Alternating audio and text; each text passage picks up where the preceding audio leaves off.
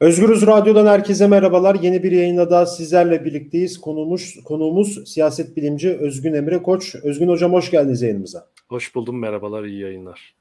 Teşekkür ederim, çok sağ olun. Evet, Sedat Peker'in iddialarını konuşacağız. Ee, daha önce de yaklaşık bir buçuk ay önce de Özgün Hoca ile burada Sedat Peker'in iddialarını konuşmuştuk. Zaten bizim de yani o süreçten sonra da son iki aydır da Özgürüz olarak yani mutlaka her hafta bir ya da iki defa Sedat Peker'in iddiaları, ifşaatları ile ilgili zaten programlar yapıyoruz ama bugüne kadar ki bence bence en etkili iddialarından birini geçtiğimiz günlerde ortaya attı. Kayıp silahlar olayını ortaya attı. İşte 15 Temmuz darbe girişiminin ardından İstanbul'da bir kasa Kalaşnikov silah dağıttı iddiasını sundu Sedat Peker ve e, ciddi tartışma da yarat, yarattı bu iddialar. E, Peker'in bu iddialarına göre Ağustos 2016'da İstanbul Esenyurt'tan yola çıkan silahları getiren araçta e, AKP Gençlik Kolları Başkanı Abdul Sebur Soğanlı ile 15 Temmuz gazisi ve İçişleri Bakanı mensubu Ahmet Onay da vardı. E, bu silahların devletin envanterine kayıtlı olmadığını belirtti Sedat Peker. E, silahların İstanbul Balat'ta şu an AKP İstanbul Gençlik Kolları Başkanı olan Osman Tomakin'e teslim edildiğini savundu. Bunları dile getirdi. Şimdi hocam zaman kaybetmeden şuradan başlayalım. Böyle tane tane gidecek olursak çok ciddi bir iddia ortaya atıldı. Bir kayıp silahlar söz konusu. Siz bu iddiaları nasıl değerlendiriyorsunuz? Şimdi e, Peker'in elinde bu silah meselesiyle ilgili çok daha fazla bilgi olduğunu emin olabiliriz. Ee, sadece bu silah meselesi değil çok daha kapsamlı bu silah hareketlerine kaçak silah e, envanterde olmayan devlet kayıtlarında görünmeyen silah hareketlerine ilişkin zaten çok fazla duyum alıyorduk hatta bunları saklama ihtiyacı da duymuyorlardı. E, sosyal medyadan paylaşıyorlardı insanları tehdit ediyorlardı. E, İsmail e, soyadını hatırlayamıyorum bir beyefendi vardı e, bir şahıs vardı diyeyim. AKP'li tehdit ediyordu insanları e, bakın size neler yaparız falan filan gibi. E, Hepsi tehdit o, ediyor. Şimdi bunu da hatırlayamadım ben de. evet evet. E, Twitter, Twitter hesabını örneğin kilitlemiş, gizliye almış. Bu olay ifşa olduktan sonra yani tekrar gündeme geldikten sonra çünkü geçen yıl yapmış bu tehdidi.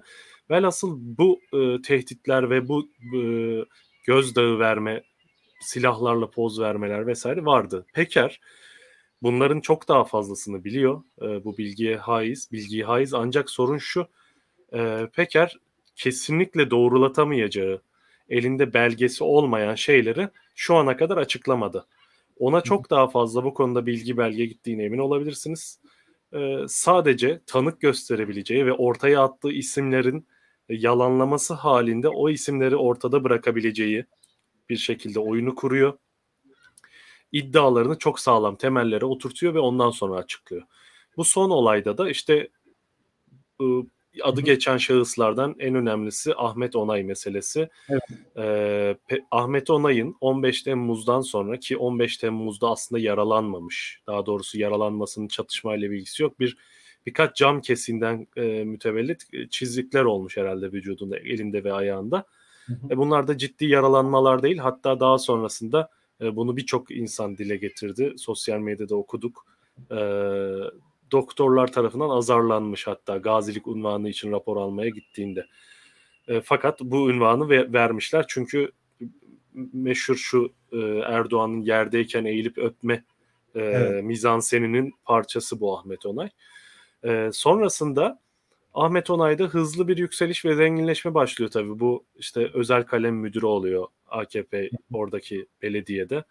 Esenyurt Belediyesi'nde ve çeşitli akçeli işlere karıştığı anlaşılıyor. İşte er, Peker zaten e, araba hediye etmiş buna. E, dolandırıcılık işleriyle ilişkisi olduğu söyleniyor. Yani kendisinin bir takım dolandırıcılıkların maruzu maruzu maruz kaldığı e, söyleniyor. Velhasıl böyle açıkları olan birisiniz Peker ortaya attı ve söyle dedi. Bu da e, aslında şif şey örtülü olarak kabul etmiş oldu. Yani adı geçen yer, zaman ve kişilerle birlikteydim. Oralardaydım, o arabadaydım. Fakat işte araca ne koyulduğunu, o kasalarda ne olduğunu göremedim. Çünkü yaralıydım. İşte araçtan inemedim vesaire diyor. Yani bu doğru değil. Ee, biliyor. Ancak örtülü olarak teyit etmiş oldu. Teyit etmeseydi Peker onu çok daha fazla açığa düşürecek şeyler söyleyecekti muhtemelen. Ee, ve şimdi Peker oyunu böyle kuruyor ve e, çok fazla söylenti var Esenyurt'taki silahlarla ilgili ve o dediğim gibi ortaya attığı şeyi ancak teyit edebilirse söylüyor.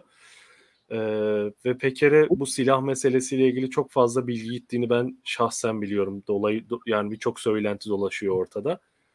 Ee, Peki, bu, bu şeyi bilmiyorum. sormak. Yani şimdi ilk Sedat Peker ifşaatlarına başlarken şöyle başladı hocam. Yanlışsam lütfen düzeltin de yanlış bilgi de vermeyelim izleyicilere, dinleyicilere. Kendi yaşadığı problemleri, kendi gördüklerini aslında aktarıyordu ama iş artık bir yerden sonra farklı bir yere evrildi. Yani e, Peker burada bir görünen yüz ve devletin içerisinden de bir kanat başka bir kanadın tasfiyesi için Sedat Peker'i de kullanıyor olabilir mi? Birinci sorun bu olsun size. İkincisi e, ciddi anlamda ciddi belgeler gidiyor e, Sedat Peker'e. Ben açık bir şekilde herhalde istihbaratçılar da bu belgeleri ulaştırıyor. Hı hı, hı, hı. O da ar- arıyor, tarıyor, araştırıyor. Evet doğruluğuna emin olduktan sonra da evet bu kadar çok daha pisliği varmış diye bunları paylaşıyor. Siz nasıl değerlendiriyorsunuz? Şimdi birinci sorunun yanıtı evet çok olası. Yani bir kanadın tasfiye edilmesi için Peker'e bir takım bilgiler, belgeler gönderiliyor olabilir devlet içinden de hatta istihbarat kurumlarından da. Ee, ve tabii ki yola çıktığında evet kendi deneyimlerini anlatacaktı fakat iş zaman içerisinde başka bir boyuta evrildi. Zaten Mehmet Ağar ve Berat Albayrak'la başlamıştı meseleye. Evet. Şu an bunlar geri plana düştü. E, odak noktasında Soylu var. Çünkü Soylu artık hükümetin yumuşak karnı. E, sürekli Soylu'ya çalışıyor ve çünkü Soylu hakkında çok fazla bilgi belge geliyor ve hükümet içerisinde Soylu'ya ilişkin bir tepki var hükümetin bu anlamda yani AKP'nin bu anlamda kendi iç çelişkilerini de kullanıyor Peker. Ve odak noktasına Soylu'yu almış durumda. Ee, olası devlet içinden böyle bir tasfiye için Peker'in kullanılıyor olması olası ancak bu sadece devletten gelen bilgiler yani devlet içindeki kadrolardan gelen bilgilerden ibaret değil. İş insanlarından, siyasetçilerden, e, bu ka- örtülü kara para işleriyle uğraşan insanlardan bir şekilde bu kirli işlere bulaşmış olan insanlardan da Peker'e çok fazla bilgi belge aktığına emin olabiliriz. ee, ve şu an Peker bir tür halk kürsüsüne dönüştü. Ee, yani bu iktidarın canını yaktığı herkes şu an Peker'e bir takım e, belgeler ulaştırıyor olabilir.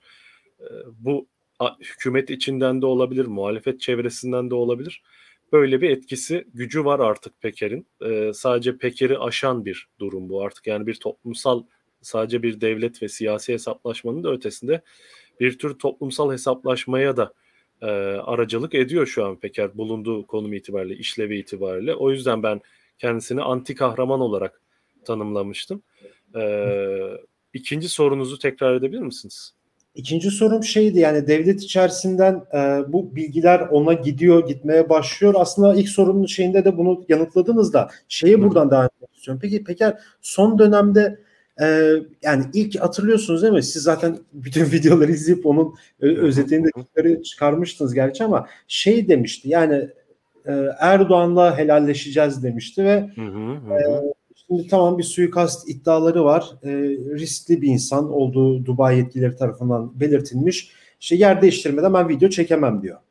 Bu kadar basit ama tweet atmaya devam edeceğim diyor. Ama işte o tweet atmarken de son şeylerde Erdoğan yani Erdoğan ismi de geçmiyor. Erdoğan'la o helalleşme mevzusu da geçmiyor. Acaba yani arka planda şey de var mı? Yani bir yani bir kontak sağlanıyor mu acaba Sedat Peker'le bu konuda? Ya tamam sen şimdi kabaca söylüyorum. Sen şimdi İçişleri Bakanı'na sallıyorum işte X ve Y Z kişisine bu ifşaatları yapıyorsun. Tamam da e, Cumhurbaşkanı'na dokunma bak o zaman iş daha farklı olur gibisinden tehditler ya da bir e, arka bir kontak kurma, bir iletişim kurma e, girişimleri sizce var mıdır? Ya yani bu da çok böyle konuşulan tartışılan bir şey aslında da son derece olası yani hükümetten Erdoğan destekçileri olan bir takım çevrelerden devlet içinden e, bu konuda bir takım telkinlerde bulunuyor olabilir veya pazarlık yapılmaya çalışılıyor olabilir Peker'le. E, Peker de tabii ki bunu değerlendirebilir kendi adına. Çünkü e, şu an önemli olan kendisi için önemli olan bu ifşaatlara devam edebilmek ve bence stratejik davranıyor olabilir bu anlamda ki kendi stratejisinin de ben bu olduğunu düşünüyorum. Yani Peker zaman zaman ileri çıkıyor, ileri atılıyor, sert hamleler yapıyor, sonra geri çekiliyor, sessizliğe e, bürünüyor bir süre vesaire. Yani böyle bir zaten adeta bir as, askeri taktikle bu işi yürütüyor, evet. taktiklerle bu evet. işi yürütüyor. Ee, ve gerektiğinde hedef değiştiriyor, odak noktasını değiştiriyor, Erdoğan'ı zikrediyor. Belki de Erdoğan'a bir mesaj gönderdi orada. Ve ondan sonra e, e, geri çekildi tekrar. O mesaj alındı muhtemelen ve geri çekildi oradan. Ee, Erdoğan'ı koruyor mu tartışmaları çok fazla var. Ben buna katılmıyorum. Zaten şu an yani defalarca bunu dile getirdik. Başkaları da dile getiriyor. Zaten şu an yapılan işin kendisi hükümete zarar veriyor neticede. Peker'in yaptığı ifşaatlar şunu gösteriyor bize. Devlet dediğimiz şeyin içi boşaltılmış ve geriye bir kabuk kalmış. Halk orada bir yerde bir devlet olduğunu sanıyor. E, toplumsal algı bir devlet olduğu yönünde. Fakat işin o kabuğun içine birazcık girdiğiniz zaman e, içeride bambaşka kişisel çıkarlarla hareket eden çeteleşmiş bir yapı olduğunu fark ediyorsunuz. Yani özellikle bu Esenyurt meselesi öne, en önemli bugüne kadarki iddialardan biri. Ee, Suriye meselesi çok önemliydi. Suriye ile ilgili silah ve kaçak e, yasa dışı ticaret meselesi çok önemliydi. Fakat bu silahlanma, yasa dışı silahlanma, gizli teşkil, bir tür çeteleşme, e, kılcal damarlara, mahallelere varana kadar bir takım paramiliter örgütler örgütleme mevzusu şu ana kadar yapılmış en önemli iddialardan biri. Belki de en önemlisi. Evet. Çünkü e, bu öyle bir e, canavardır ki, öyle bir makinedir, mekanizmadır ki bu. Siz bunu bir kere harekete geçtiği zaman bu işin başındakiler de bunu kontrol edemeyebilir. Yani bu işin başında kim, hangi siyasiler var, hangi bürokratlar var, kim var bilmiyoruz şu an için net olarak. Bir takım işaretler, bulgular var tabii ki. E, şüphelendiğimiz isimler var hepimizin takdir edeceği üzere. E, fakat e, bu öyle bir makine ki dediğim gibi siz orada devlet otoritesini, e, devlete olan inancı, yargıya olan inancı yok ettiğiniz an e, silah tekelini yok ettiğiniz an silah bulundurma tekelini, devletin meşru silah bulundurma tekelini yok ettiğiniz an bu e, artık kontrolden çıkar ve işin boyutları iç savaşa kadar uzanabilir. O yüzden bu çok tehlikeli bir gelişme. E, ve e, tabii ki hepimiz biliyoruz ki bu Esenyurt'tan e, Balat'a gönderilen silah kasalardan ibaret değil. Çok daha fazlası var bunun. E, o yüzden derhal toplumsal muhalefeti olarak bizlerin bu konuyla ilgili çok daha fazla e, siyasi iktidara ba- baskı yapmamız, bunun için harekete geçmemiz gerekiyor. E, kurumsal muhalefeti suçlamayı bırakmak gerekiyor. Yani kurumsal muhalefette onun e, dayandığı toplumsal zemine, toplumsal muhalefete göre e, biçimleniyor, hareket ediyor. Şu an yapılması gereken e, medyanın yani özgür medyanın, bağımsız medyanın e, ve bizlerin halkın, vatandaşların bu konuyu fazla çok fazla gündeme getirmesi, bunun için e, yargıya çağrı yapmak, bunun için hükümete baskı yapmak, iktidara baskı yapmak ve e, bu işten bu işin olası sorumlularını rahat bırakmamak gerekiyor. Her kimse bunlar hangi bakanlarsa, hangi yöneticilerse en tepeden en aşağıdakine kadar bunları e, kamuoyuyla kamuoyu oluşturarak rahat bırakmamak gerekiyor. Çünkü bu sadece hükümetin veya e, siyasi partilerin meselesi değil. Bu artık toplum olarak hepimizin can güvenliği, mal güvenliği meselesi. E, bu bir hayatta kal- kalma meselesi. E, hayat memat meselesi artık Türkiye toplumu açısından ve bunun dahası var. E, gerçekten devletçi ise birileri, gerçekten devleti savunduğunu düşünen, devleti savunduğunu düşünerek bir takım hareketler yaptığını düşünen kişiler açısından da bu artık bir hayat memat meselesi. Çünkü ortada yavaş yavaş devlet dediğimiz şeyin ortadan kalktığını görmeye başladık. E, o yüzden bu e, sağın veya solun da mevzusu değil, meselesi değil. Bu gen, topyekün bir yeni bir demokrasi, de, demokratik düzen inşası ve bu düzeni tesis edecek kurumsal otoritenin, devletin yeniden inşası için hepimize düşen bir görev artık bu toplumsal muhalefet açısından. Böyle düşünüyorum. Evet ya evet aslında doğru katılıyorum dediklerin büyük bir çoğunluğuna ama şu muhalefet kısmında e, şey biraz önemli sanki. Ya muhalefet biraz şey durumu takılıyor sanki. Yani, yani direkt öyle söylüyor da ya bir ilk seçimde gidecek mevzusu da var ya. Hı. Şimdi yani boğazına kadar e, birçok işte ne diyelim pisliğe batmış bir yönetimden bahsediyoruz ve şu an Sedat Peker adı üstünden bunların hepsi duyuluyor, yayılıyor. Evet bir kısmı birkaç yıldır konuşuluyordu. Şu kayıp silah mevzusu geçen sene konuşuldu yine kısmen de olsa önceki sene de yine konuşuldu vesaire. Ama ya yani muhalefetin bir şey tutumu var ya ya bu ilk seçimde gidecekler zaten bunlar çok pisliğe battı. E, halk sandıkta gerekli cevabı verecek e, tutumu var.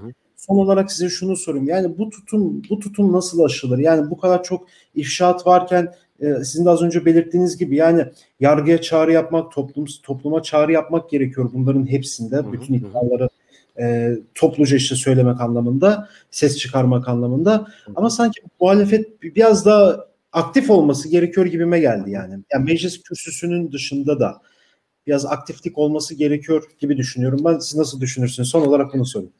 Bence de böyle. E, muhalefetin kurumsal olarak değil belki ancak mensupları itibariyle yani bu iş için özel olarak görevlendirilecek komisyonlar olması gerekiyor şu an. Bu, bu işler için komisyonlar kurulması gerekiyor. Gerekirse mecliste bu iş için e, baskı yapılması gerekiyor vekiller tarafından. Bu, bu gündemi takip edecek ve bu gündemle ilgili sürekli bilgilendirme yapacak, e, basın açıklamaları yapacak, gazetecilerle görüşecek, e, ya, yargıya çağrı yapacak, gerekirse suç dosyaları oluşturup yani savcının hazırlamadığı iddianameleri gerekirse hazırlayıp dosyalar halinde yargıya sunacak ve e, bunu sürekli gündemde tutacak komisyonlar olması gerekiyor. E, muhalefetin seçime sürekli odaklanması ve seçim üzerinden işaret bir takım yani değişim işareti yapması sadece toplum açısından değil muhatap olduğu e, iktidar gücü siyasi iktidar açısından da bir stratejik anlamı var. Bunu şu yüzden yapıyorlar. E, şimdi Erdoğan çevresinde çeşitli klikler var. Bunlar koalisyonlar içerisinde ve bu koalisyonlar sallantıda. Kendi aralarında husumetler var, çatışmalar var ve bunlar zaman zaman e, açık e, açık savaşlara dönüşüyor. Birbirleri hakkında ithamlarda bulunuyorlar vesaire. Şimdi muhalefetin ya oynadığı stratejide Erdoğan'ın etrafındaki bu e, koalisyonu yarıp Erdoğan'ı zayıflatıp belli ölçüde onu taviz vermeye zorlamak, geri çekilmeye zorlamak e, ve seçimde bak gidiyorsun işaretini sürekli vererek Erdoğan'a ondan çeşitli e, geri adımlar at, attırarak ona çeşitli geri adımlar attırarak bir şekilde e, etrafına doğru sokulup onu daha fazla taviz verebilir, e, kuşatılabilir hale getir, getirmek. Şu an muhalefetin izlediği stratejinin bir parçası bu. E, ve bunda belli ölçüde başarılı oluyor mu? E, olmaya başladığını düşünüyorum özellikle bu soylu meselesi nedeniyle. E, ve bunun e, yani muhalefetin odaklanmak istediği yer birazcık aslında ekonomik kriz ve hükümetin yumuşak karnı da burası. E, bu nedenle tabanda bir zayıflama, bir dağılma var e, Cumhur İttifakı tabanında ve e, bütün gövdesiyle şu an bu Peker ifşaatlarının e, içine girmiyor olmasının şöyle bir makul nedeni de var. Peker ifşaatlarının e, AKP tabanında, Cumhur İttifakı tabanında, gelenekselci, milliyetçi, muhafazakar tabanda şu an belli bir etkisi var. E, tamamında olmasa bile gevşek bir çevre seçmen üzerinde belli bir etkisi var. Şimdi e, Türkiye'de seçmen arasında ciddi sosyolojik bariyerler var. Özellikle CHP açısından CHP'nin söylediği herhangi bir şeyi kabul etmemeye e, meyilli olan bir kitle var. Bu özellikle bu Cumhur İttifakı tabanında. Şimdi CHP'nin bu e, şey içerisine, iddialar içerisine bu sürece bütün gövdesiyle kurumsal olarak girmesi halinde Peker ifşaatlarının bu tabanda ciddi alınabilirliği azalabilir ve bir tepkisel olarak otomatik olarak bunları reddetme eğilimi gelişebilir. Ee, böyle bir e, CHP açısından böyle makul bir durum da var. Yani İyi Parti'nin tabii ki daha, daha fazla aktif olması gerekiyor burada. Fakat CHP açısından böyle bir sosyolojik sıkıntı var. Ve bunu makul de buluyorum ben belli ölçüde. Ancak dediğim gibi tabii ki belli komisyonlar oluşturulmalı ve muhalefet içerisinde koordine olarak farklı farklı partilerden bir araya gelen komisyonlar oluşturulmalı ve bu konuyu toplumsal muhalefetle birlikte gündemde tutmalı. Bu konunun üzerine git gitmeliyiz diye düşünüyorum ben.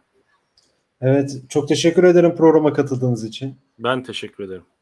Evet, siyaset bilimci Özgün Emre Koç'la birlikteydik. Sedat Peker'in e, kayıp silahlar iddiasını sorduk kendisine. E, kayıp silahları ve muhalefetin aslında nasıl tutum alması gerektiğini ve tabii ki de Peker'le devlet arasında bir kontak olup olmadığını sorduk. Özgürüz Radyo için yorumladı Özgün Emre Koç bir kez daha teşekkür ediyorum kendisine. Başka bir programda görüşmek dileğiyle şimdilik hoşçakalın.